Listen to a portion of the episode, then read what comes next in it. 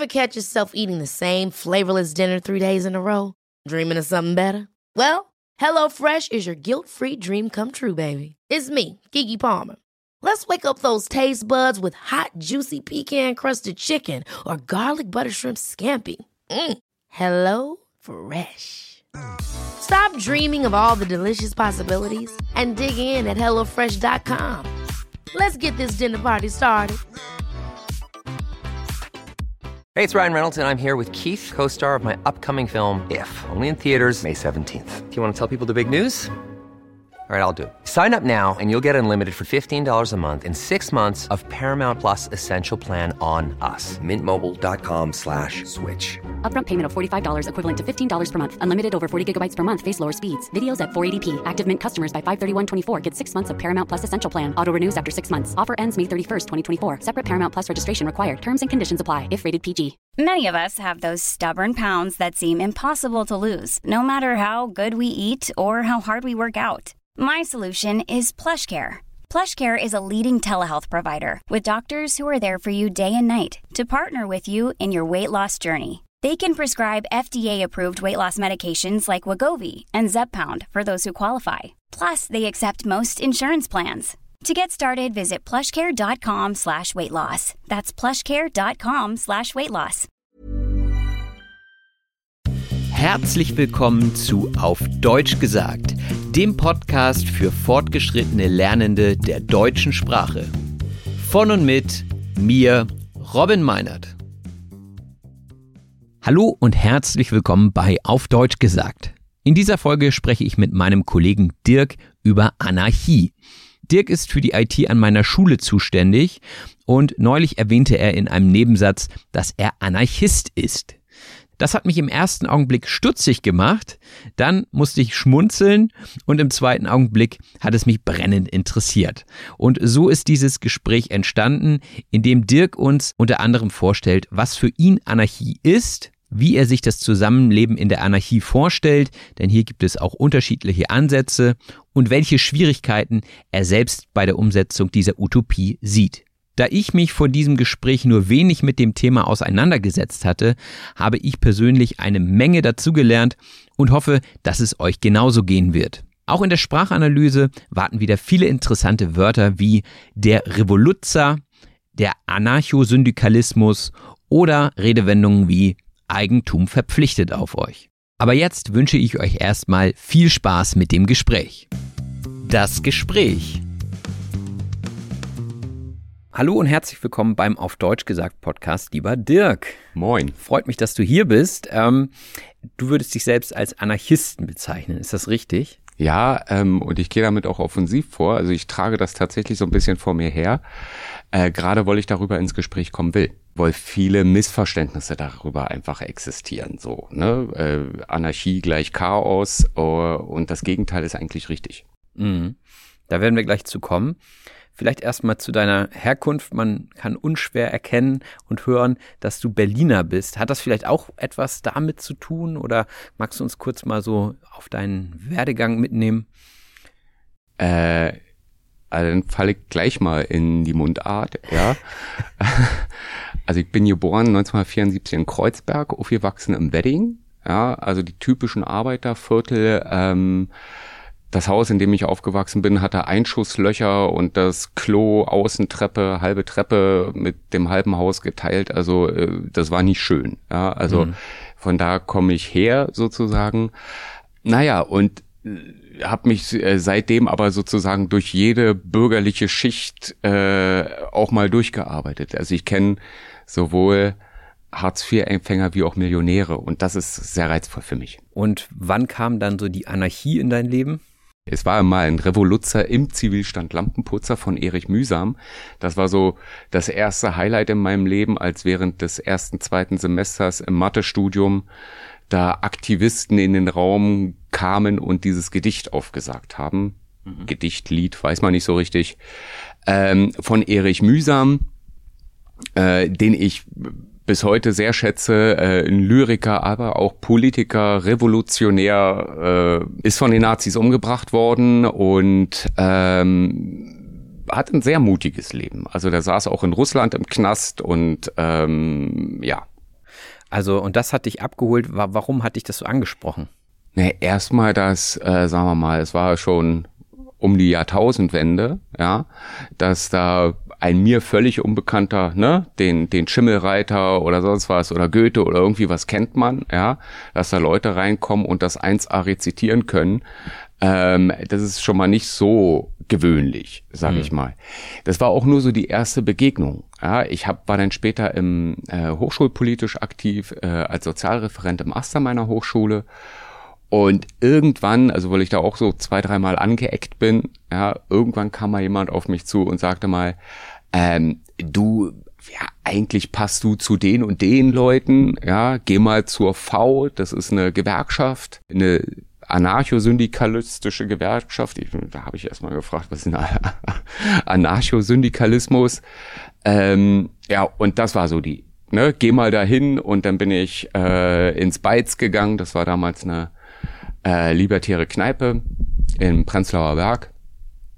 Und da war es Bier billig, coole Leute da und ähm, ja, seitdem kennengelernt, eben viel über Literatur und Filme, vor allem eben ja die Klassiker Bakunin und Kropotkin, die so die theoretische Grundlage der Anarchie bilden sozusagen. Also jedenfalls für mich. Und ähm, später denn, also wer mich so beeindruckt ist vor allem, äh, sind die amerikanischen Anarchisten, Emma Goldman zum Beispiel, ähm, die bis in die 50er, 60er Jahre sehr äh, standhaft geblieben sind. Mhm. Ja. Vielleicht definieren wir Anarchie erstmal, mhm. weil ich glaube, für viele ist das wirklich, wie du anfangs sagtest, so, die machen, was sie wollen und alles endet im Chaos. Was bedeutet für dich Anarchie? Also die Definition heißt Herrschaftslosigkeit. Ja? Und damit ist auch jede Art von Herrschaft gemeint. So. Und daraus, direkt aus diesem Grundsatz, leiten sich so ganz viele Widersprüche ab. Ja, also warum sind wir gegen Religion? Ja, weil wir gegen Herrschaft sind, weil Religion sehr häufig als Unterdrückung, als Kontrollapparat, ne, hältst du dich, äh, ne, du sollst keinen anderen außer neben mir ehren, hältst du dich da dran, ja oder nein, ne? Guck mal, der hat da eine, ein, ein komisches Bild in seinem Fenster hängen, betet der das etwa an? Ja, also viele Gesetze und viele Normen sind häufig nur dazu da, um Macht zu zementieren oder Herrschaft auszuüben. Also keine Herrschaft, das heißt auch kein Staat. Auch kein Staat, ja. Im Grunde ist es das. Ähm, wenn man es ganz knapp nehmen will, ja, also Herrschaftslosigkeit und was es, das hat sehr, sehr viele Ausprägungen auch, ne? Ähm, Im Grunde ist Anarchie sowas wie Kommunismus ohne Staat und ohne Partei. Und das ist ein bisschen schwierig. Da bricht man schon mit so vielen gesellschaftlichen Tabus, dass äh, dort viele Menschen sich sowas schon mal gar nicht mehr vorstellen können. Kannst du dir das noch vorstellen, weil du ja damals in der DDR auch gelebt hast? Mhm. Also ist da irgendwie auch so eine Verbindung da? Äh, tatsächlich ja. Also gerade so in der Zeit zwischen, also ich komme aus Westberlin. Wir waren der erste deutsch-deutsche äh, Lehr, das erste deutsch-deutsche Lehrjahr in bei Siemens, ne, Industrieelektronik. Wir haben alle dasselbe gemacht, ja. Und da waren eben aber Leute vom VEB-Kombinat XY, die bei uns gelernt haben. Ja, und eben, ich glaube, nur ein Fünftel des Geldes gekriegt haben und deutlich besser waren als wir. Ja. Und äh, da hat man erstmal schon so mitgekriegt, ja, und die haben so wenig Kohle verdient, dass sie sich schlicht und ergreifend keine Wohnung leisten konnten. Und die sind dann schlicht und ergreifend darauf gekommen, eben äh, Wohnungen zu besetzen. Ja, und das wurde, ich sage mal, zwischen 90 und 93 im Ostteil Berlins schlicht und ergreifend geduldet, weil die Leute mussten irgendwo ja sein. Ja, sonst wären da, glaube ich, 120.000 Obdachlose gewesen. Ja. So. Und dann hat man so verstanden, woher es kommt, also aus der Armut, aus der Not heraus und dann war das legitim. Ja, weil eben Ressourcen da waren, die überhaupt nicht genutzt wurden. Ja, die Häuser standen ja da. Häuser sind zum Wohnen da. Ja. ja. So, ähm, und da ecke ich zum Beispiel auch mit meiner Familie an. Ja, weil wir haben irgendeinen, das verfällt seit zehn Jahren. Wir haben, sind Miteigentümer sozusagen, ein Viertel, ja, an einem Haus.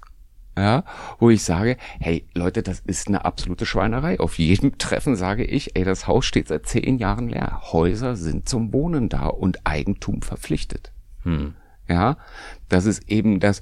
Und wenn da jetzt jemand einzieht und das Haus besetzt, mhm. dann stehe ich daneben und klatsche. Okay. Ja, obwohl es mein eigenes ist. Also zum Teil. Ja, das wird da dann vielen äh, Anarchisten auch so ein bisschen unterstellt, dass sie bei anderen dann so sind, äh, ja, okay, die sollen alles frei hergeben, aber bei einem selbst macht man dann vielleicht doch eine Ausnahme. Äh, ist ja wahrscheinlich auch nicht so einfach in der Gesellschaft, in der wir leben. Wie würdest du dir denn eine Gesellschaft vorstellen, die anarchistisch ist? Mhm. Also, äh, das ist sehr schwer. Warum? Ähm, Anarchisten sind sehr äh, inklusiv. Ja, mhm. im Grunde ist, ist für uns jeder ein Anarchist, von Geburt an, sozusagen, mhm. ja. Ähm, wir sind sehr inklusiv. Das große Problem, finde ich, der Anarchie ist, oder des Anarchismus ist, sich nach außen hin abzugrenzen. Also, ja, zu sagen, wann gehörst du nicht mehr zu uns? Mhm. Ja, so. Das ist ein Riesenproblem und deshalb sind solche Gesellschaften sehr schwer zu bilden. Wenn man das jetzt auf Staatsebene sieht. Mhm. Ja, äh, in Kleinkreisen, ja, auf kommunaler, regionaler Ebene findet sowas schon ganz häufig statt. Ja, also Beispiel nehmen wir die solidarische Landwirtschaft. Ja, wo ein tatsächlicher geschlossener Wirtschaftskreislauf stattfindet, wo sozusagen es nur Gewinner gibt. Also es gibt keinen, der ausgebeutet wird. Äh, es werden tolle Produkte hergestellt. Es wird nachhaltig gewirtschaftet und so weiter. Und da kommt so, kommen so neuen Ideen von, von ähm, ja, ich würde sagen, ja, neueren Anarchisten. Sie wird wahrscheinlich sagen, sie ist keine Anarchistin, ja. Äh, Heather Marsh heißt die, ist eine Mitbegründerin von Wikileaks, Hackerin auch, Philosophin, und die hat ein Buch geschrieben, das nennt sich Binding Chaos. Mhm. Und da beschreibt sie diesen Prozesse äh, ziemlich genau. Ja, äh, es geht darum, eine Mass Collaboration zu schaffen, ja, eine massenweise Zusammenarbeit zu schaffen, in dem eben einzelne Wirtschaftskreisläufe ineinander verzahnt werden. Ist ein bisschen sehr theoretisch, mhm. ähm, aber kann man tatsächlich praktisch eben runterbrechen. Aber es muss dann ja auch organisiert werden. Ja. Gut. Und wer organisiert das dann in der Theorie? Ja, in der Theorie, jetzt kommt es nämlich, ja, jetzt kommen ganz viele und sagen, ja, aber es muss doch einen geben, der das Sagen hat oder der einen Plan macht. Also es gibt dort zwei Ansätze. Aha. Und ich finde beide gut. Ähm, der eine ist, dass das eben tatsächlich basisdemokratisch entschieden wird. Mhm. Am besten einstimmig. Ja, denn muss eben wochenlang geredet werden und ein Kompromiss gefunden werden. So machen wir das. Das ist jetzt unsere Geschäftsidee. Ja. Und was machen wir mit den Gewinnen? Wie teilen wir die Verluste auf? Äh, wer macht welche Arbeit? Ja. Das ist, wäre dieser basisdemokratische Ansatz. So. Und jetzt kommt es nochmal. Meine Idee ist nicht, dass ich Regeln und Herrschaft und so völlig ablehne. Ich lehne Regeln und Herrschaften ab, zu denen ich niemals Ja gesagt habe. Ich bin niemals gefragt worden, willst du Deutscher werden? Mhm. Ja, ich bin niemals gefragt worden, findest du Paragraph 129a geil? Mhm. Ja?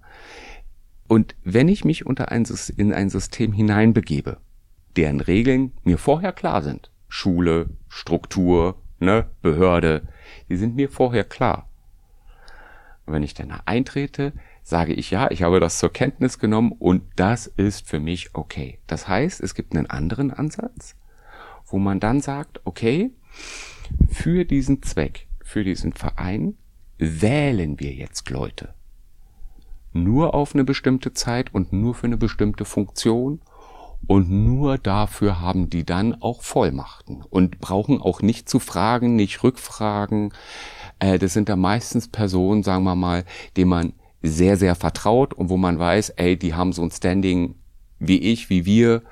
Und dann ist das für uns, für die allermeisten auch in Ordnung. Weil wir mhm. wissen, ne, dieses basisdemokratische Modell ist zwar nett, aber eben sehr langsam. Ja, und wahrscheinlich auch kostspielig, je nachdem, also wenn man jetzt alle in Deutschland, wenn wir es mal eingrenzen wollen, in Deutschland abfragen würde, bei jeder kleinsten Entscheidung wird es wahrscheinlich ziemlich teuer.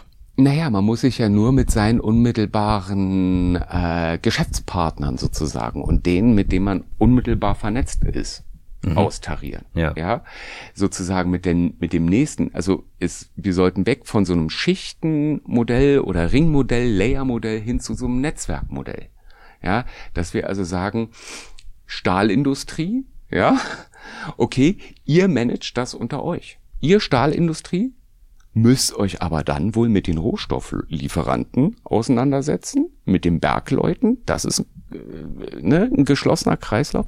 Und diese Wirtschaftskreisläufe müssen dann miteinander zusammenarbeiten. Da hat der Staat gar nichts zu suchen. Hm. Da bin ich denn so, da sind wir eher so die Liberalen. Ja? ja. Da sind wir voll die FDP. Das heißt, ja, dann gibt es keine Gesetze, dann gibt es nichts wie Umweltschutz, irgendwelche Regeln von außen. Na, das stimmt nicht. Ja, das stimmt nicht. Ähm, denn das Ziel ist, ne, ist ja Kommunismus und so weiter. Und da gehört ja allen alles. Das heißt, den Liter Öl, den ich da rauskippe, den kippe ich gerade auf meinen eigenen Boden. Mhm. Und ich muss das essen, was da drauf wächst. Das machst du nicht. Mhm. Ja, so natürlich und das ist auch zum Beispiel, warum lehnen wir Wahlen ab? ja, weil Wahlen nichts anderes ist als eine Abgabe von Verantwortung. Alle vier Jahre, ich mache ein Kreuz, ja, und dann muss ich mich damit vier Jahre lang nicht mehr beschäftigen. Mhm. Ja, so, ich habe die Verantwortung abgegeben, ich kann trotzdem in die Ecke kacken, ja, so. Mhm. Warum? Ich habe ja gewählt. Mhm. So. Und es geht darum eben, wenn die Verantwortung da ist für sein Produkt, wenn jeder wirklich, wenn jeder Arbeiter verantwortlich ist für das Endprodukt, was er herstellt. Wie viele Atombomben werden dann noch gebaut? Das ist ein, ein sehr idealistischer Ansatz. Ähm, du hast auch selber mal gesagt, es ist eine Utopie. Mhm.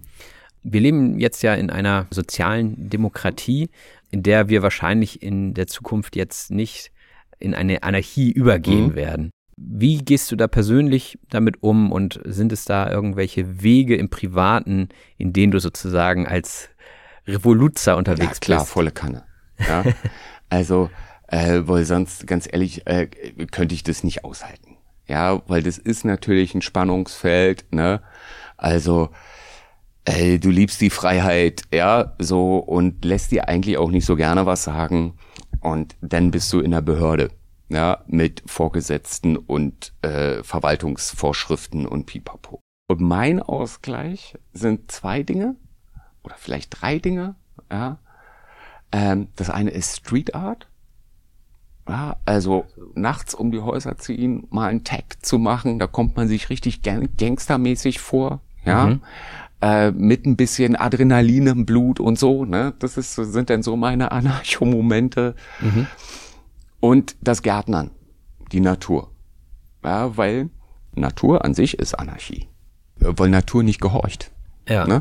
Also äh, du versuchst versuchst so Bonsai zu machen, ne? du versuchst es zu verstehen, dich reinzufühlen, reinzudenken, reinzulesen, zu machen und zu tun. Und wenn du irgendwie versuchst da mitzuarbeiten, dann klappt es oft, aber eben nicht immer. Ja. Und äh, wenn du versuchst dagegen zu arbeiten, dann klappt's nie. Aber ich sag mal, nehmen wir jetzt mal Street Art. Das ist ja doch sehr destruktiv eigentlich nur. Also wenn man das jetzt von draußen beobachtet, dann sieht das so aus, als wenn da jemand einfach etwas verschmutzt, was nicht ihm gehört, ne, in diesem Sinne. Aus welchem Impuls heraus kommt das? Also erstmal habe ich auch da Regeln. Ja, also ich klatsch tatsächlich nicht irgendwelche Wände voll. Ja, äh, Privateigentum ist Privateigentum. Ja, das ist so. Ne? Mhm. Da haben sich irgendwelche Leute ein Häuschen erspart, eine Garage, eine Werkstatt hingestellt oder ein Unternehmen, eine Halle hingebaut, ja. Äh, und die soll eben weiß, grau, grün oder sonst irgendwas sein. Das ist dem sein Zeug. Mhm. Ja. So, und da hab ich nichts dran verloren. Ja. So, wenn da drauf steht, ja, alle Ausländer raus, dann werde ich aktiv. Okay. Ja? So. Ja. Aber Eigentum ist Eigentum nicht auch was, was ihr ablehnt? Nee. In der Utopie gehört uns ja sowieso allen alles. Ja. So, ne? Von daher ähm, sage ich, gehört mir das auch. Ja, wenn man wenn man das so nimmt. Ja. ja. Aber momentan ist es so, dass die Leute dafür gearbeitet haben. Ja, es ist ja gut, viele Leute haben ihr Reichtum geerbt, ja, nur das sieht man ja von außen nicht. So. Und das ist für mich auch kein großes Problem. Ich bin da irgendwie nicht so neidisch. Ja? Geld schafft eigentlich nur Probleme. So. Worum es mir geht, ist, dass man die richtigen Schritte in Richtung dieser Utopie macht. Und da sind Ansätze wie, ja, lass uns doch einfach mal ein paar hundert Gesetze einfach streichen. Ich wette mit dir, wenn wir die Hälfte aller Gesetze einfach streichen, ersatzlos. Und zwar ohne Diskussion. Ja, also morgen sind die in unseren Gesetzbüchern einfach verschwunden. Von heute auf morgen. Weg. Glaubst du, es würde sich in unserer Gesellschaft irgendetwas verändern? Also weniger Bürokratie. Ganz extrem. Aber du sagtest vorhin, Arbeit ist schon eine Sache, die auch Teil der Anarchie ist. Ja. Jeder Mensch arbeitet. Ne? Wenn du jetzt nicht Lehrer wärst, du würdest ja nicht einfach zu Hause rumliegen. Wahrscheinlich nicht, ne? So. Und ganz, die aller, aller, allermeisten Menschen, und das sagt übrigens auch die Statistik, ja, es gibt tatsächlich zwei Prozent der erwachsenen Erwerbstätigen, die tatsächlich nicht arbeiten wollen. Zwei Prozent. Das halten wir aus. Ja, alle anderen nehmen wir mit. Ja, und die zwei Prozent, die bitte nicht fertig machen, ausgrenzen und so weiter. Das sind Bürger wie wir auch. Die haben nur keinen Bock. Ja, so. Haben psychische Störungen, andere Belastungen, Suchthintergrund oder, oder, oder, oder, oder. Ja, ähm, das ist einfach mannigfaltig. Worum es mir geht, ist, also weniger Regeln und Zusammenarbeit ist ganz wichtig. Und zwar Zusammenarbeit nicht unbedingt gegen Geld, sondern Arbeit gegen Arbeit tauschen. Dann entsteht nämlich ein besonderer Mehrwert. Ein gesellschaftlicher, ja, wo man zusammenarbeitet. Und es entstehen Produkte ohne zusätzlich Geld. Geldaufwand. Und man macht sich dadurch unabhängiger von Marktmechanismen. Okay, aber es ist dann auch nicht mehr global gedacht. Ne? Nee, nee, nee, nee, nee. Das sind, ähm, na, wie soll man sagen? Das ist ein Zahnrad, ne? Und diese Zahnräder müssen eben gut abgestimmt. Also es gibt keine Gesetze mehr oder wenig Gesetze. Und die Regeln und Gesetze, die es gibt, die sind untereinander zwischen den Wirtschaftskreisläufen abgesprochen. Ja? Also die Stahlindustrie sagt, wir kaufen nur europäische Kohle. Und warum? Es muss begründet werden. Aus den und den Gründen, weil wir das nicht um den halben Planeten karren wollen oder damit Arbeitsschutz eingehalten wird oder Umweltrichtlinien oder oder oder. So, und diese Ausregelung der, der Regeln untereinander zwischen diesen einzelnen Zahnrädern, das ist das Komplizierte und das macht's dann zu einem Netzwerk. Ja, also es sind Zahnräder in einem Netzwerk, die gut aufeinander abgestimmt werden müssen. Und das sehe ich nicht, ja, global, sondern eher auf regionaler Ebene, weil man dort per mit persönlichen Beziehungen das Ganze stärken kann. Ja, also ein Kohlearbeiter in Sachsen hat irgendwie wenig mit einem Konzernchef in, in Mühlhausen gemein. So, ne? Aber eben schon mit dem äh, Werk, äh, Kraftwerksleiter aus Lauchhammer oder Schwarze Pumpe oder so. ja? Weil die im selben Dackelzüchterverein sind. Es geht ja auch so ein bisschen gegen Autorität. Und jetzt weiß ich zum Beispiel, dass du auch Kinder hast. Wie erzieht man denn als Anarchist seine Kinder? Ganz schlimm. Das ist wirklich schlimm. Ähm, ich habe auch noch zwei Jungs, ja, die un unterschiedlicher nicht sein könnten. Ja. Mein Grundsatz ist, Regeln gibt es. Wer sich an Regeln hält, kriegt Freiheit. Vor allem ist da die Basis Vertrauen. Ne? Und wer sich an Regeln hält, baut Vertrauen auf. Und je mehr Vertrauen da ist, desto weniger Regeln braucht's. So. Und äh, das ist halt, ne, wenn es um Computerspielen geht und Hausaufgaben machen und Zimmer aufräumen, nicht so ganz einfach. Gibt es andere Bereiche, wo die Anarchie an ihre Grenzen stößt? Wo du selber vielleicht merkst, ah, so ganz zu Ende gedacht ist das noch nicht. Ja, Und zwar äh, ist man aber auch so am Umdenken. Das war immer ein Riesenproblem, das was ich vorhin sagte, diese Abgrenzung nach außen. Mhm. Ja, dass man also sagt, du gehörst nicht mehr zu uns. Ja, hier ist unsere Grenze. Und aber diese Grenze verteidigen wir auch, weil wir eigentlich so eine pazifistische Nummer sind, ne? Hm. Weil wir sagen, ja, wieso Grenzen? Grenzen sind, Staaten sind uns alle wurscht, ne? Mhm. So. Aber wir müssen da Grenzen setzen. Und das macht man zurzeit in Rojava, ne? in, in Nordsyrien. Mhm. Übrigens der einzigen Region weit und breit dort, wo Mädchen und Frauen zur Schule gehen. Ja. Äh, da hat man gelernt. In der spanischen, äh, im spanischen Bürgerkrieg war genau das der Fehler ja, weil die Faschisten, da haben die Faschisten Barcelona und einfach überrannt. Ja, weil sich, weil keiner sozusagen verteidigt hat, weil ja allen alles gehörte. Mhm. So, ne? Und das ist ein Problem. Ich sehe auch ein Problem, ähm, und das ist zum Glück bei den Anarchisten nicht so weit verbreitet, nämlich äh, wenn es um Krieg und Frieden geht.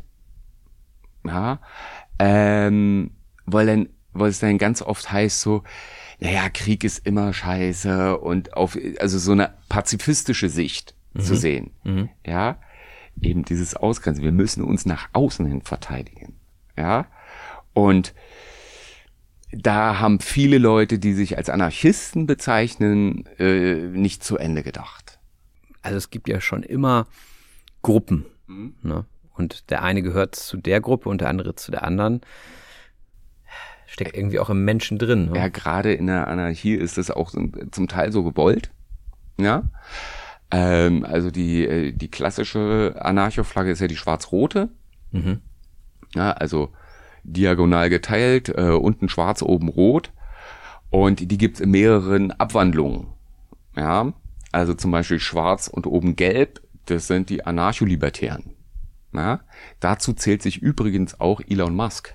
Mhm. Ja, äh, das sind die Kapital, ne, die das Kapital vollkommen befreien wollen. Ja, ja.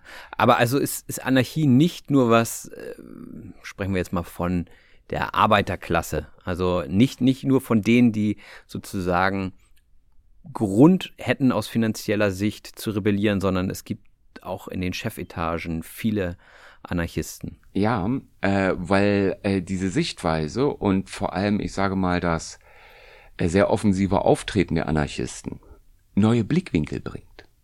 Ja, also ich sag nur mal so, als es hier um äh, das äh, G8-Treffen, G20-Treffen hier in Hamburg äh, ging, ne, äh, da hat die V Hamburg nicht mitgemacht, nicht am Aufruf äh, zur Demo teilgenommen, ähm, dem größten schwarzen Block Europas, ja, äh, mit der Begründung, wir gehen nicht zu den Mächtigen und betteln um die Verbesserung der Verhältnisse. Und dieses Standing, ja, das schauen sich sehr viele so aus diesen Führungsetagen ab. Weil es ist natürlich Quatsch, als Bettler zum König zu gehen und zu sagen, bau mir ein Haus. Hm. Das ist Unsinn. Ja, die Frage ist, warum wollen dann so Leute wie Elon Musk keine Regierung mehr, weil sie vielleicht dann doch ihre eigene Macht ausbreiten können? Ich fürchte ja. Ich fürchte ja. Und das ist so ein Missverständnis eben, ja. Wenn er, wenn er schlau wäre, und er hat ja so Ansätze, sein nächstes Projekt ist ja eben den, ähm, den Börsenhandel mit einer KI zu erobern. Ja, also wenn er es packt, äh, sind in zwei, drei Jahren die Märkte kaputt. Hm. Ja. Und das ist natürlich auch ein Ansatz. Ne? Erstmal alles kaputt machen und zu gucken, was sich Neues entwickelt. Das ist auch ein Anarcho-Ansatz. Ja, zu gucken, wächst da irgendwas Neues, Organisches daraus hervor. Und wenn man sich selbst an dieser Stelle gut einbringt, vielleicht wird's ja toll. Ja, ich sehe das zwar nicht, mhm. also ich sehe das nicht, also gerade nicht eben, ich kenne Elon Musk nur nicht persönlich, ja, aber so sein Gestus ist schon doch sehr machtstrebend, sag ich mal. Und äh, von daher sehe ich da ein bisschen schwarz. Hm. Um das jetzt nochmal so zusammenzuzurren, also ich finde ehrlich gesagt, dass sich da gar nicht so viel finden lässt, was so viel anders ist als das, was wir haben, außer wir nehmen jetzt mal die Regierung so raus und die Gesetze raus und die Bürokratie. Aber grundsätzlich sieht die Welt ja gar nicht so anders aus. Ist das richtig? Im kleinbürgerlichen Alltag, sagen wir mal so. Im Idealfall sollte sich gar nicht groß was ändern. Aber, wer macht denn, geh doch mal raus auf die Straße, ja, und frage die Leute, wer hat in Deutschland die Macht? Die Regierung? Oder VW, ThyssenKrupp, BMW, Daimler? Wer macht in Deutschland die Gesetze? Wurde irgendein Gesetz jemals gegen die Deutsche Bank beschlossen? Uns tangiert das gar nicht. Aber wenn man bedenkt, dass in dieser Sphäre 90 Prozent des gesellschaftlichen Wertes gebunden sind, also das Geld, schlicht und ergreifend, ja, die Anarchie sollte genauso sein wie jetzt, plus jeder von uns hat 10 Millionen. Okay. Mhm. ja, dann wäre die Kohle gerecht verteilt. so, denn das ist es eben, was, was mich so empört. Das ist nicht der zehnfache Millionär, der drei Häuser hat und vier Autos und fünf Kinder, keine Ahnung, ja. Pool, Hubschrauber und sonst was. Wirklich pervers sind Leute, und es sind in Deutschland vielleicht 500 Menschen, ja, die so viel Kapital binden und dieses Kapital muss ja wiederum Kapital erwirtschaften. Das heißt, wir alle zahlen deren Zinsen. Also, und diese Mehrbelastung für die Gesellschaft, die will ich abschaffen. Die sollen ja ihr Geld haben. Aber vielleicht, wenn du vier Prozent Zinsen kriegst auf deine 100 Milliarden, wäre es ja nicht okay, wenn du deine 100 Milliarden behältst und die vier Prozent uns gibst? Nur diesen Vorschlag hat noch kein einziger gebracht. Wäre auch eine Veränderung in diesem System denkbar? Oder warum müsste man es sozusagen anarchistisch aufbauen, damit es funktioniert in deinen Augen? Also die einen sagen, ey, wir machen Revolution und machen alles kaputt, ne, bringen alle um und gucken, was hinterher bei rauskommt. Das funktioniert nicht. Revolution ist ein Prozess. So, und diesen Prozess stößt du an, indem du, das Einzige, was gewaltfrei funktioniert, weißt du selbst als Pädagoge ist, positive Bestärkung und Vorbild sein. Das heißt, gerade als Anarchist sich als, an Regeln zu halten und die, die man sich freiwillig begeben hat. Ne? Also ein positives Vorbild zu sein, eben ne? nicht der Anarchist Chaot Pipapo, ja, wo man sagt, ja, ja, klar ist er, ja, na logisch ist er ein Anarchist. Ja, das sieht man doch schon. So, ja, und genau damit brechen, ja, eben, ich bin korrekt, weil ich es korrekt, gerne korrekt habe, ja, und zwar nicht, weil ich da jemand anderes, sondern weil ich mich darunter freiwillig begeben habe. Ich habe hier den Vertrag unterschrieben, ja, ich war so 16 Jahre selbstständig, ja, und habe da eben nur mit Leuten zusammengearbeitet, die, die ich mochte, ja, entsprechend erfolglos. so. Okay. Ähm, aber ich hatte dafür viel Freizeit, ja, konnte viel Gärtnern und so. Auch okay, ist halt schwer, wenn man dann zwei Kinder hat, ne? Ja. Hast du noch einen letzten Tipp oder eine Message, die du gerne an die Hörerschaft richten möchtest? Ja, das ist schwer. Träumt und nehmt euch die Freiheit, den Traum zu verfolgen. Egal was es ist. Gut, dann lassen wir das stehen. Vielen herzlichen Dank für das Gespräch. Dank dir auch. Ja, war ja auch, ich war auch viel gelernt. ja, das ist immer gut, wenn alle dazulernen. ja. Und hier geht's jetzt weiter mit der Sprachanalyse. Hey, it's Danny Pellegrino from Everything Iconic. Ready to upgrade your style game without blowing your budget? Check out Quince. They've got all the good stuff shirts and polos, activewear, and fine leather goods, all at 50 to 80% less than other high end brands. And the best part? They're all about safe, ethical, and responsible manufacturing. Get that luxury vibe without the luxury price tag. Hit up quince.com slash upgrade for free shipping and 365 day returns on your next order. That's quince.com slash upgrade. Hey, it's Ryan Reynolds, and I'm here with Keith, co star of my upcoming film, If, only in theaters, May 17th. Do you want to tell people the big news? All right, I'll do it. Sign up now and you'll get unlimited for $15 a month in six months of Paramount Plus Essential Plan on us. Mintmobile.com slash switch. Upfront payment of $45 equivalent to $15 per month. Unlimited over 40 gigabytes per month. Face lower speeds. Videos at 480p. Active Mint customers by 531.24 get six months of Paramount Plus Essential Plan. Auto renews after six months. Offer ends May 31st, 2024. Separate Paramount Plus registration required. Terms and conditions apply if rated PG. Die Sprachanalyse. Und da sind wir auch schon in der Sprachanalyse, dem Teil des Podcasts, in dem wir gemeinsam durch den relevantesten Wortschatz aus dieser Folge gehen. Und wie immer gibt es dazu ein kostenfreies Handout, das ihr in der Beschreibung zu dieser Episode findet. Und wenn ihr die PDF-Datei geöffnet habt, dann kann es auch schon losgehen mit dem ersten Begriff, nämlich der Anarchist. Der Anarchist ist eine Person, die Anarchismus befürwortet und für eine herrschaftslose Gesellschaft ohne Regierung eintritt. In unserem Gespräch ist also Dirk der Anarchist, der die anarchistischen Ideen vertritt. Und ich finde, man konnte unschwer hören, dass Dirk aus Berlin kommt. Unschwer, finde ich, ist auch ein schönes Wort, weil es einfach das Schwierige, das Schwere umkehrt. Genau das heißt es nämlich, also leicht, ohne große Schwierigkeiten. Man konnte also ganz leicht feststellen, dass Dirk aus Berlin kommt. Jedenfalls mir als Muttersprachler fiel es sofort auf. Und Dirk spricht dementsprechend auch eine berlinerische Mundart. Die Mundart ist eine regionale oder auch umgangssprachliche Variante einer Sprache. Also Dirk Berlinert und das ist also eine Mundart. Zudem hat Dirk uns auch erzählt, dass er aus einem Arbeiterviertel stammt. Das Arbeiterviertel ist ein Stadtviertel, in dem hauptsächlich arbeitende Leute leben. Jetzt kann man sagen, naja gut, die meisten arbeiten ja. Hier sind wirklich die Leute gemeint, die meistens auch körperlich schwer arbeiten. Das sind also keine Leute, die eher im Büro sitzen. Und in diesem Arbeiterviertel in Berlin gab es sogar noch Einschusslöcher aus dem Krieg. Das Einschussloch ist eine Öffnung, die durch das Eindringen eines Geschosses oder einer Kugel verursacht wurde. Also Löcher in der Wand, die durch Gewehre oder Kanonen verursacht wurden. Und das ist natürlich, ja, nicht so schön, wenn man dort als Kind aufwächst. Auch deshalb steckt in Dirk vielleicht ein kleiner Revoluzzer. Der Revoluzzer ist ein revolutionär eingestellter Mensch, der aktiv gegen bestehende Verhältnisse kämpft. Also auch jemand, der auf die Straße geht. Man könnte auch sagen, ein Aktivist.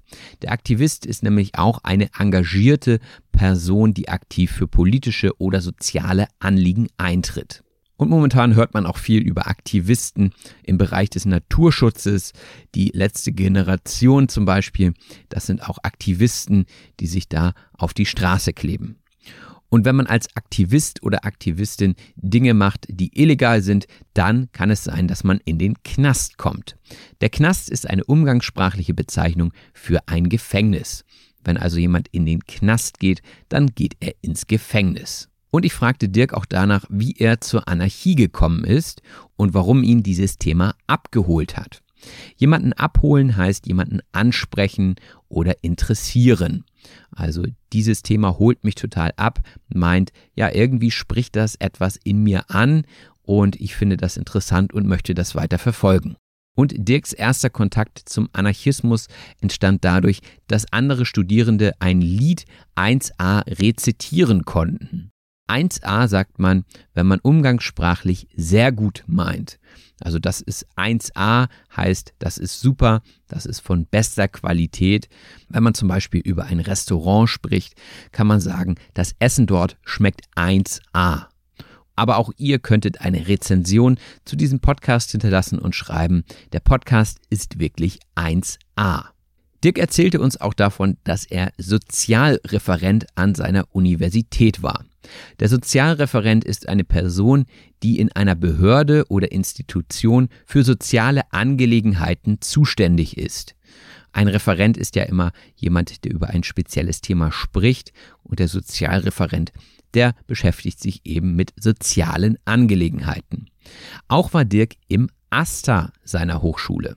Der ASTA, ASTA geschrieben, steht für den Allgemeinen Studierendenausschuss an Universitäten.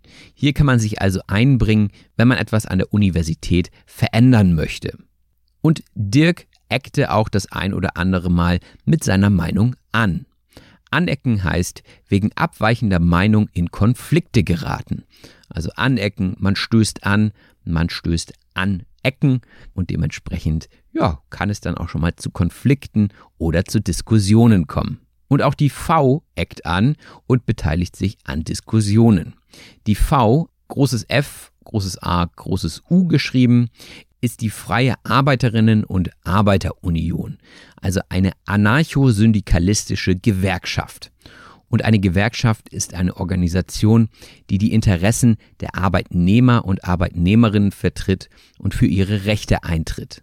Wenn es zum Beispiel um neue Tarifverhandlungen geht oder auch um andere Rahmenbedingungen für Arbeitende, dann tritt die Gewerkschaft für die Arbeitnehmenden ein und diskutiert in ihrem Sinne. Und das schwierigere Wort war hier ja der Anarchosyndikalismus.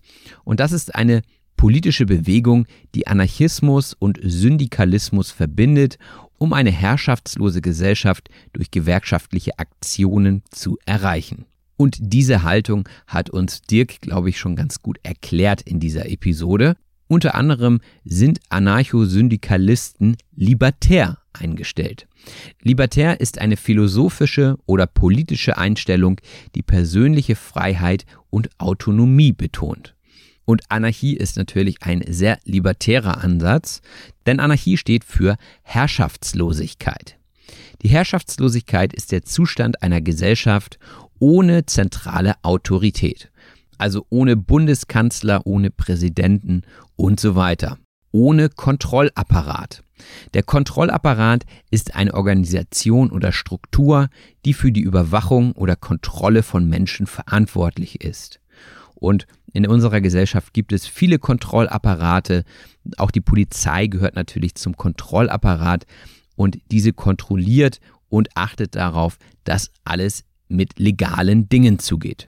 Und auch die Gesetze sind Teil des Kontrollapparats und diese sind natürlich fest zementiert. Etwas zementieren heißt etwas fest oder stabil machen. Zement ist ja das, woraus viele Gebäude gebaut werden. Und wenn man etwas zementiert, dann macht man also etwas fest, genauso fest wie Zement also. Und in der Vergangenheit gab es auch immer wieder Leute, die den Kommunismus zementieren wollten. Der Kommunismus ist eine politische Ideologie, die eine klassenlose Gesellschaft anstrebt, in der Güter gemeinschaftlich besessen werden. Und darüber haben wir ja auch gesprochen. Also allen gehört alles. Es gibt im Prinzip kein persönliches Eigentum mehr, sondern jedem gehört alles. Das ist also der Kommunismus. Und ja, das bricht natürlich mit einigen Tabus. Mit Tabus brechen heißt gesellschaftliche Normen oder Verbote bewusst missachten. Wenn also eine Partei mit Tabus brechen will, dann will sie bestehende Dinge abschaffen und gesellschaftliche Normen missachten. Denn Tabus sind eigentlich Dinge, die man nicht tut. Deswegen sind sie auch tabu. So kann man sich zum Beispiel heute schwer vorstellen, dass die Kohle an alle gerecht verteilt wird. Die Kohle ist ein umgangssprachliches Wort für Geld. So könnt ihr zum Beispiel sagen, ja, die Arbeit ist okay, aber die Kohle stimmt nicht. Das heißt, ihr verdient zu wenig Geld. Die Kohle stimmt nicht. So kann man das schlicht und ergreifend sagen. Schlicht und ergreifend heißt einfach und unmissverständlich. Und das sagt man oft, bevor man etwas auf den Punkt bringt. So könnte man zum Beispiel sagen, dass die und die Leute zu wenig Geld verdienen, das ist schlicht und ergreifend eine Frechheit. So ähnlich wie auf Deutsch gesagt, ja. Man könnte sagen, das ist auf Deutsch gesagt eine Frechheit oder auch schlicht und ergreifend eine Frechheit. Und viele Leute sagen auch, dass das Besetzen von Häusern schlicht und ergreifend eine Frechheit ist. Besetzen heißt in diesem Sinne ein Gebäude ohne Erlaubnis bewohnen. Und auch heute gibt es immer noch viele Häuser, die besetzt sind, meistens von Obdachlosen. Der Obdachlose oder die Obdachlose ist eine Person, die auf der Straße lebt, beziehungsweise die kein Dach über dem Kopf hat. Also diese Person ist obdachlos. Und oft sind die Häuser, die von Obdachlosen besetzt werden, auch schon ziemlich verfallen. Verfallen heißt in einem schlechten Zustand sein und sich noch weiter verschlechtern. Man könnte auch sagen, die Substanz des Hauses ist schon ziemlich schlecht. Also da gibt es zum Beispiel Wände, die schimmeln oder auch Balken, die schon brechen. Ja, dieses Haus ist also verfallen. Eine Ruine könnte man auch sagen. Und natürlich verfallen Häuser auch schneller, wenn niemand drin wohnt. Da sie nicht beheizt werden und so weiter. Und das könnte man als Schweinerei bezeichnen. Die Schweinerei ist eine schmutzige oder moralisch verwerfliche Handlung. Also wenn man mit etwas unzufrieden ist, wenn etwas moralisch verwerflich ist, dann kann man sagen, das ist eine große Schweinerei.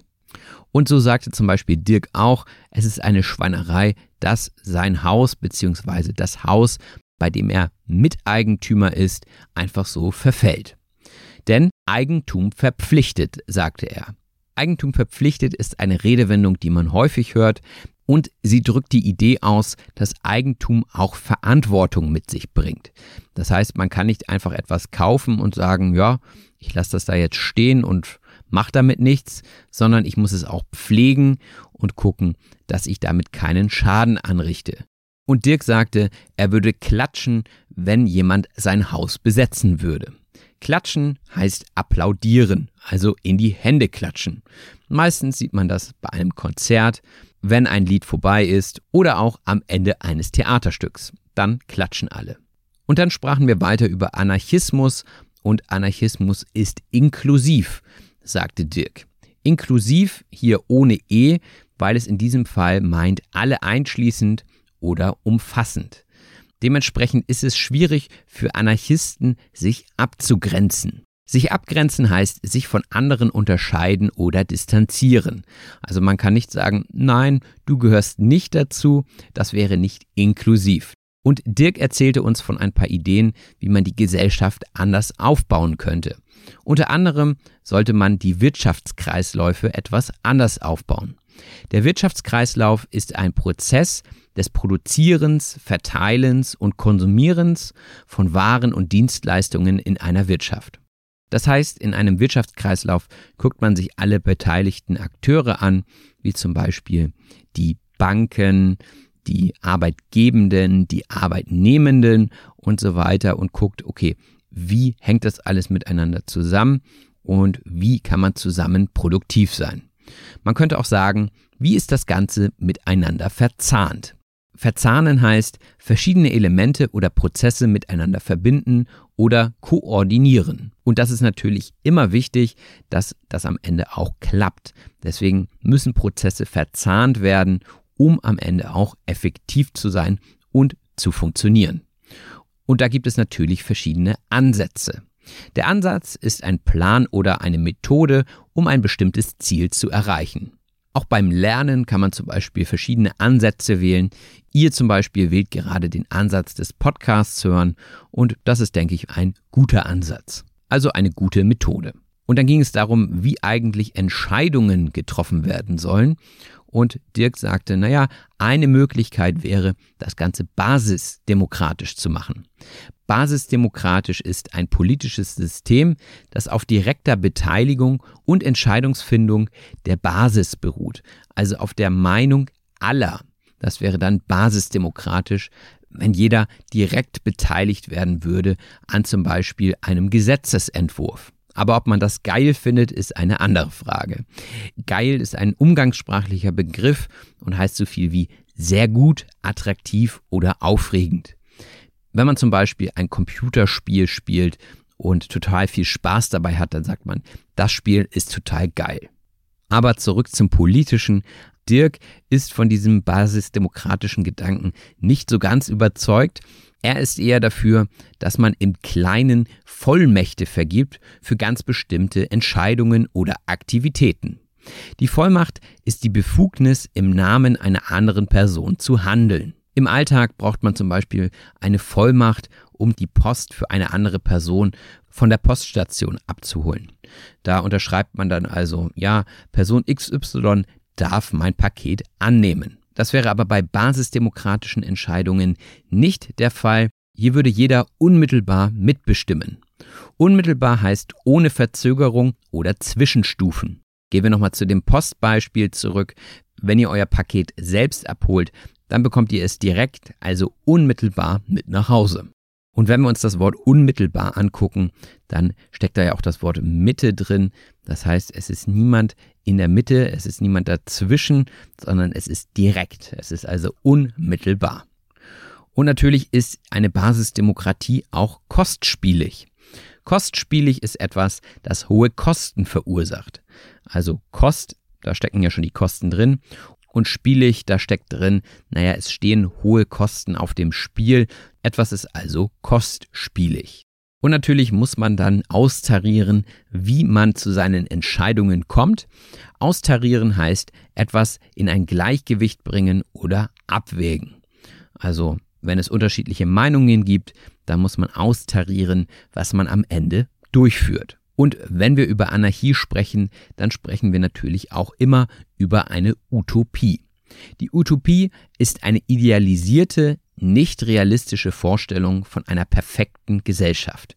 Und alleine das Wort perfekt sagt ja schon, dass es unwahrscheinlich ist, denn wann ist etwas schon mal perfekt? Und dann fragte ich Dirk, ob er denn im kleinen Revoluzer wäre. Und er meinte, volle Kanne. Volle Kanne ist umgangssprachlich für mit voller Intensität. Also er könnte auch gesagt haben, ja klar oder zu 100 Prozent, also volle Kanne. Denn Dirk befindet sich natürlich selbst in einem Spannungsfeld. Das Spannungsfeld ist ein Interessenskonflikt. Das heißt, einerseits arbeitet er in einer Behörde, die Behörde ist ja eine Organisation oder Institution mit offiziellen Befugnissen und Zuständigkeiten. Also bei ihm in diesem Fall ist seine Behörde die Schulbehörde. Er arbeitet in einer Schule und eine Behörde ist natürlich immer relativ strikt und folgt vielen Regeln.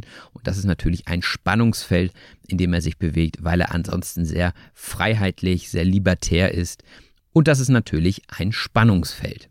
So könnte man sagen, in der Behörde gibt es Hierarchien, Regeln, Gesetze, pipapo. Pipapo ist umgangssprachlich und heißt allerlei Kleinigkeiten oder Details. Man könnte auch sagen und so weiter. Also pipapo ist ein Synonym hierfür. Und Dirk erzählte uns auch, dass er nachts häufiger um die Häuser zieht. Um die Häuser ziehen heißt ausgehen oder herumwandern und das oft eben in der Nacht. Also wenn ich sage, ich ziehe gerne um die Häuser, dann heißt das, dass ich nachts gerne rausgehe. Und meistens ist es dann auch mit Bars oder mit Kneipen verbunden. Aber er meinte hier in diesem Fall, na, etwas eher Destruktives, also etwas, das zerstörerisch und schädlich ist, nämlich er klatscht gerne Wände voll. Vollklatschen heißt in diesem Sinne etwas vollständig bemalen oder beschmieren oder auch zukleben. Also wenn etwas vollgeklatscht ist, dann ist es völlig bemalt und ja, von jemand anderem eben anders gestaltet, als es vorher war. Aber Dirk betonte auch, dass er in diesem Fall seine eigenen Regeln hat und an Privateigentum nichts verloren hat. Nichts verloren haben bei oder an etwas, sagt man, wenn man keine Berechtigung zu etwas hat. Also du hast hier nichts verloren heißt, geh weg, ja? Du bist hier nicht willkommen, du hast hier nicht das Recht anwesend zu sein. Wenn man also nachts auf Privatgrundstücken ist, dann hat man da eigentlich nichts verloren. Und ich könnte mir vorstellen, dass viele Leute es eher ablehnen, wenn Leute nachts um die Häuser ziehen und Graffiti oder Street Art malen. Etwas ablehnen heißt etwas nicht akzeptieren oder etwas zurückweisen also etwas sehr kritisch sehen und eine eher negative Einstellung dazu haben. Dirk zum Beispiel lehnt zu viel Bürokratie ab. Und ich glaube, gerade in Deutschland haben wir auch relativ viel Bürokratie. Die Bürokratie ist ein System von Verwaltung, Regeln und Hierarchie in einer Organisation oder Regierung. Und gerade die Schule ist doch sehr bürokratisch. Das heißt, es gibt Notenlisten, es gibt Konferenzen, alles muss gemeinsam beschlossen werden und so. Das ist also ein hoher bürokratischer Aufwand in einer solchen Behörde. Auch sprachen wir über das Thema Arbeit und in diesem Zusammenhang über die Erwerbstätigen. Hier im Plural, also der Erwerbstätige, die Erwerbstätige im Singular, sind Personen, die erwerbstätig oder berufstätig sind. Also die Personen, die arbeiten. Und Dirk sagte so, naja, wenn am Ende zwei Prozent dabei sind, die nicht arbeiten wollen, dann halten wir das aus.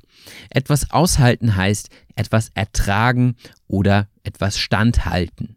Also aushalten ist meistens eine eher negative Situation, wo man sagt, ja, da muss ich jetzt durch, also ich muss das ertragen, ich muss das aushalten.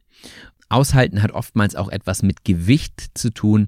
Also wie viel Gewicht hält zum Beispiel dieses Brett aus, ja, dieses Holzbrett. Dann könnte man gucken, okay, so und so viel Kilo hält dieses Brett aus. Dementsprechend kann es mit so und so viel Kilo belastet werden, bevor es bricht. Und auch eine Gesellschaft kann und muss so manches aushalten. Und Dirk sagte, naja, die Leute, die dann am Ende nicht arbeiten wollen oder können, die sollte man bitte nicht fertig machen. Jemanden fertig machen heißt jemanden stark kritisieren oder emotional verletzen. Also wenn man jemanden wirklich stark kritisiert und sagt, hey, du kannst nichts, äh, du bist zu nichts gut, dann würde man diese Person fertig machen. Manchmal sagt man ja auch, oh, ich bin vollkommen fertig. Das heißt, ich habe keine Kraft mehr, ich bin völlig gestresst oder auch ich kann einfach nicht mehr. Das meint, wenn jemand fertig ist und wenn man jemanden fertig macht, dann bringt man eine Person in diesen Zustand. Und es gibt mannigfaltige Gründe, warum eine Person fertig sein kann. Mannigfaltig heißt vielfältig oder verschiedenartig. Also immer dann, wenn es viele unterschiedliche Dinge gibt, spricht man von mannigfaltig. Ich habe zum Beispiel mannigfaltige Ideen, worum es in den nächsten Folgen des Podcasts gehen könnte. Und natürlich gibt es auch mannigfaltige Ideen, wie die Gesellschaft der Zukunft aussehen könnte. Und Dirk hatte ja die Idee, eher im Kleinen zusammenzuarbeiten. Und hier muss man natürlich die Zahnräder dann selbst etwas abstimmen. Das Zahnrad ist natürlich nur im übertragenen Sinne gemeint, ist ein mechanisches Bauteil mit Zähnen, das in eine Maschine eingreift und Bewegungen überträgt. Und mit Zahnrad sind natürlich hier die einzelnen Akteure gemeint, also die Personen, die an den Prozessen und an den Gemeinschaften teilnehmen. Jede Person ist ein eigenes kleines Zahnrad im Prozess beziehungsweise in dieser großen Maschine. Und Zahnräder können nur funktionieren, wenn sie aufeinander abgestimmt sind. Etwas abstimmen heißt etwas durch Abstimmung, also durch Entscheidungen klären und aufeinander einstellen. Also nur aufeinander abgestimmte Zahnräder drehen sich auch. Wenn zum Beispiel ein Zahnrad dazwischen ist, was sich in eine andere Richtung drehen will, dann klappt das Ganze nicht. Dementsprechend funktioniert das System nicht. Deswegen müssen diese Prozesse abgestimmt werden. Das heißt, man muss also lange darüber sprechen und alles abklären. Und Dirk brachte das Beispiel der Stahlindustrie und die Entscheidung darüber, ob man Dinge importieren will oder ob man doch eher die eigenen nimmt. Und da ging es um die Frage, ob man Dinge durch die Welt karren will. Etwas karren ist umgangssprachlich für transportieren bzw. befördern. Ihr kennt wahrscheinlich den Begriff der Schubkarre und da steckt ja auch Karren drin.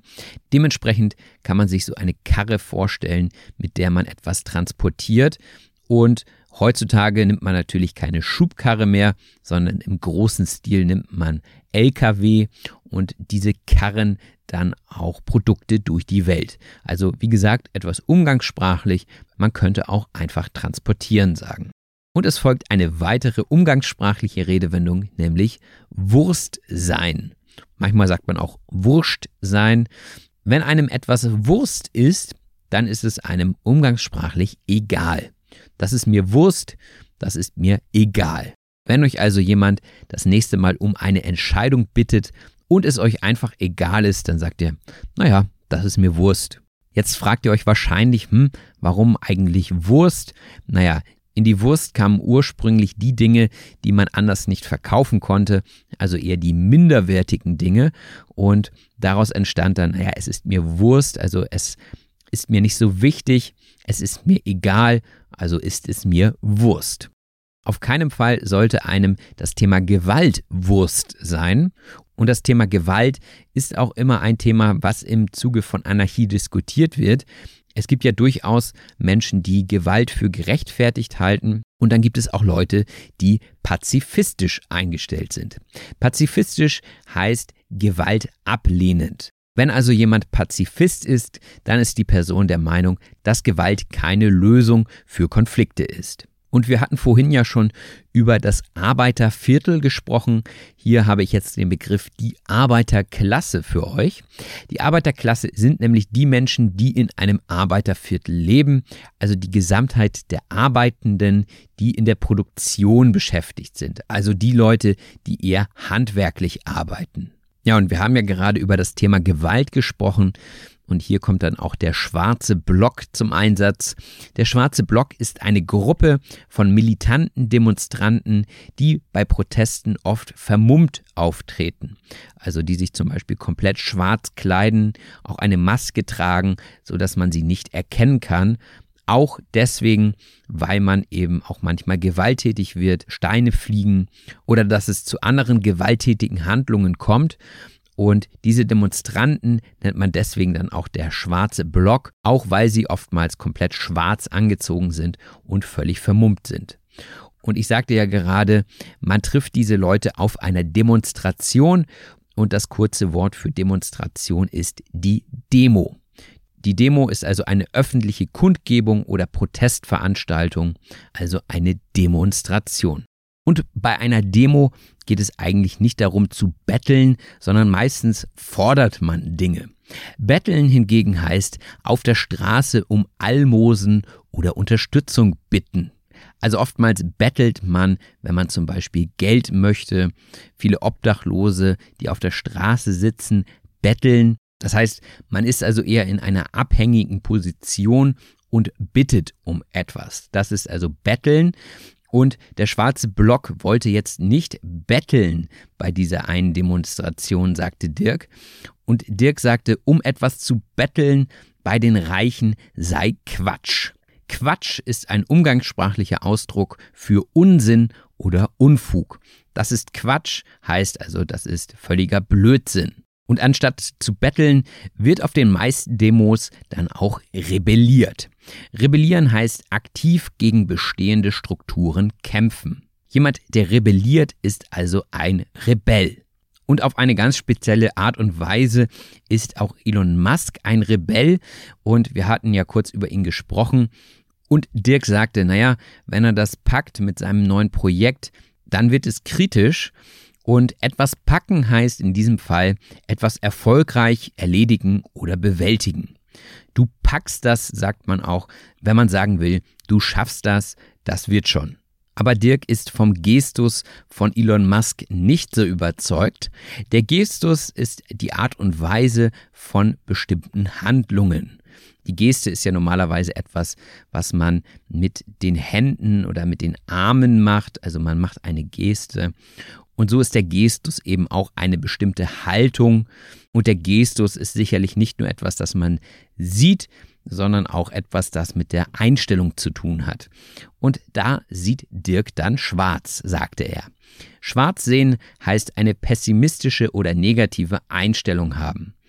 Also wenn man in die Zukunft sieht und sagt, naja, da sehe ich eher schwarz, dann heißt das, man erwartet schlimme Dinge. So könnte man sagen, ich sehe beim Klimawandel schwarz. Und am Ende des Gespräches habe ich versucht, das Thema zusammenzuzurren. Zusammenzurren heißt etwas fest zusammenbinden bzw. zusammenfassen.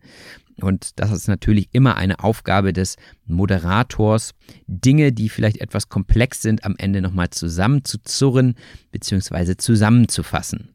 Denn auch ich fand dieses Thema sehr komplex und musste mir die eigene Episode ein paar Mal mehr anhören. Das ist übrigens auch eine Sache, die ich euch empfehle, wenn ihr die Episode nochmal hört, nachdem ihr diese Sprachanalyse gehört habt, dann vertieft ihr das thematische Wissen und auch noch den Wortschatz. Und ich sagte zu Dirk, naja, so viel wird sich dann ja in unserem Leben gar nicht ändern nach deinen Vorstellungen. Und er sagte, naja, im Kleinbürgerlichen eher nicht.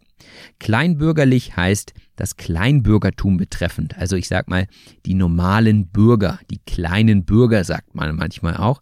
Also die Leute, die nicht in einer Machtposition sind, sondern die, die wahrscheinlich eher einer Arbeit nachgehen und ein relativ normales, kleinbürgerliches Leben verbringen. Und die Frage ist, ob eine Umstellung der Gesetze uns überhaupt tangieren würde. Tangieren heißt berühren, betreffen oder beeinflussen. Oftmals sagt man auch, ja, das tangiert mich nicht, wenn es einen nicht betrifft oder es einen einfach nicht interessiert. Und Gesetze, die zum Beispiel nur mehrfache Millionäre tangieren, würden die kleinbürgerlichen Menschen nicht tangieren. Denn es ist einfach Fakt, dass ein ganz kleiner Teil der Gesellschaft viel Kapital bindet. Kapital binden heißt Geld langfristig investieren. Und das kann man natürlich nur, wenn man viel Geld hat. Und viele Leute, gerade aus der Arbeiterklasse, empören sich oftmals über die Leute, die viel Kapital binden. Empören heißt jemanden durch provokantes Verhalten wütend machen. Ein klassisches Beispiel wäre, wenn sich jemand den fünften Ferrari kauft, da sind dann viele neidisch oder vielleicht auch empört, wie man so viel Geld in ein Auto investieren kann. Und die Leute, die sich über so etwas empören, könnten auch sagen, das ist total pervers. Pervers heißt im moralischen Sinne abstoßend, weil man natürlich auch sagen könnte, das Geld könnte auch in andere Dinge, die vielleicht die Welt ein Stückchen besser machen, investiert werden. Dementsprechend bewerten diese Leute das dann als pervers. Und Dirk findet zum Beispiel unser Zinseszinssystem pervers, denn die Zinsen sind die Gebühren, die für das Leihen von Geld anfallen. Das heißt, wenn ich kein Geld habe und leihe mir Geld, dann bezahle ich Zinsen und wenn ich Geld anlege bzw. spare, dann bekomme ich Zinsen. Und man könnte vielleicht sagen, dieses System bringt die Gesellschaft irgendwann um. Umbringen ist ein anderes Wort für töten oder ums Leben bringen. Also wenn ein Mörder ein Opfer umbringt, dann tötet der Mörder das Opfer. Und wenn es nach Dirk ginge, dann sollten wir mit einigen Gesetzen und Regeln brechen. Mit etwas brechen heißt etwas beenden, etwas aufgeben oder überwinden. Und das waren alles sehr drastische Wörter. Jetzt kommt noch ein entspanntes Wort zum Abschluss und zwar Gärtnern. Gärtnern heißt den Garten anlegen, pflegen oder bewirtschaften. Und ich finde, wenn sich die Anarchie dann im Gärtnern niederschlägt, dann ist das Ganze doch eine schöne und produktive Sache.